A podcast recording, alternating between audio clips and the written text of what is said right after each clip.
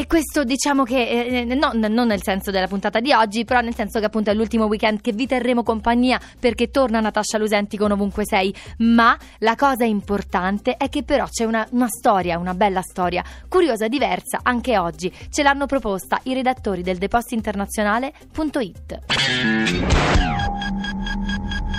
Ciao Andrea, ciao Annalisa. Oggi andiamo in Olanda, nella città di Groninga, che detiene un record ambientalista. Il numero di biciclette, infatti, è pari a tre volte quello delle macchine e superiore a quello dei suoi abitanti. Groninga, infatti, conta centonovantamila abitanti, ma le biciclette sono ben trecentomila. Inoltre, in città, una persona su due si sposta usando solamente la bicicletta. A Groninga, infatti, esistono numerosi percorsi pedonali e piste ciclabili, che hanno reso le due ruote il modo più comodo e rapido per gli spostamenti. Questa politica ebbe inizio negli anni settanta, quando l'amministrazione locale si impegnò a liberare il centro di Groninga dalle auto.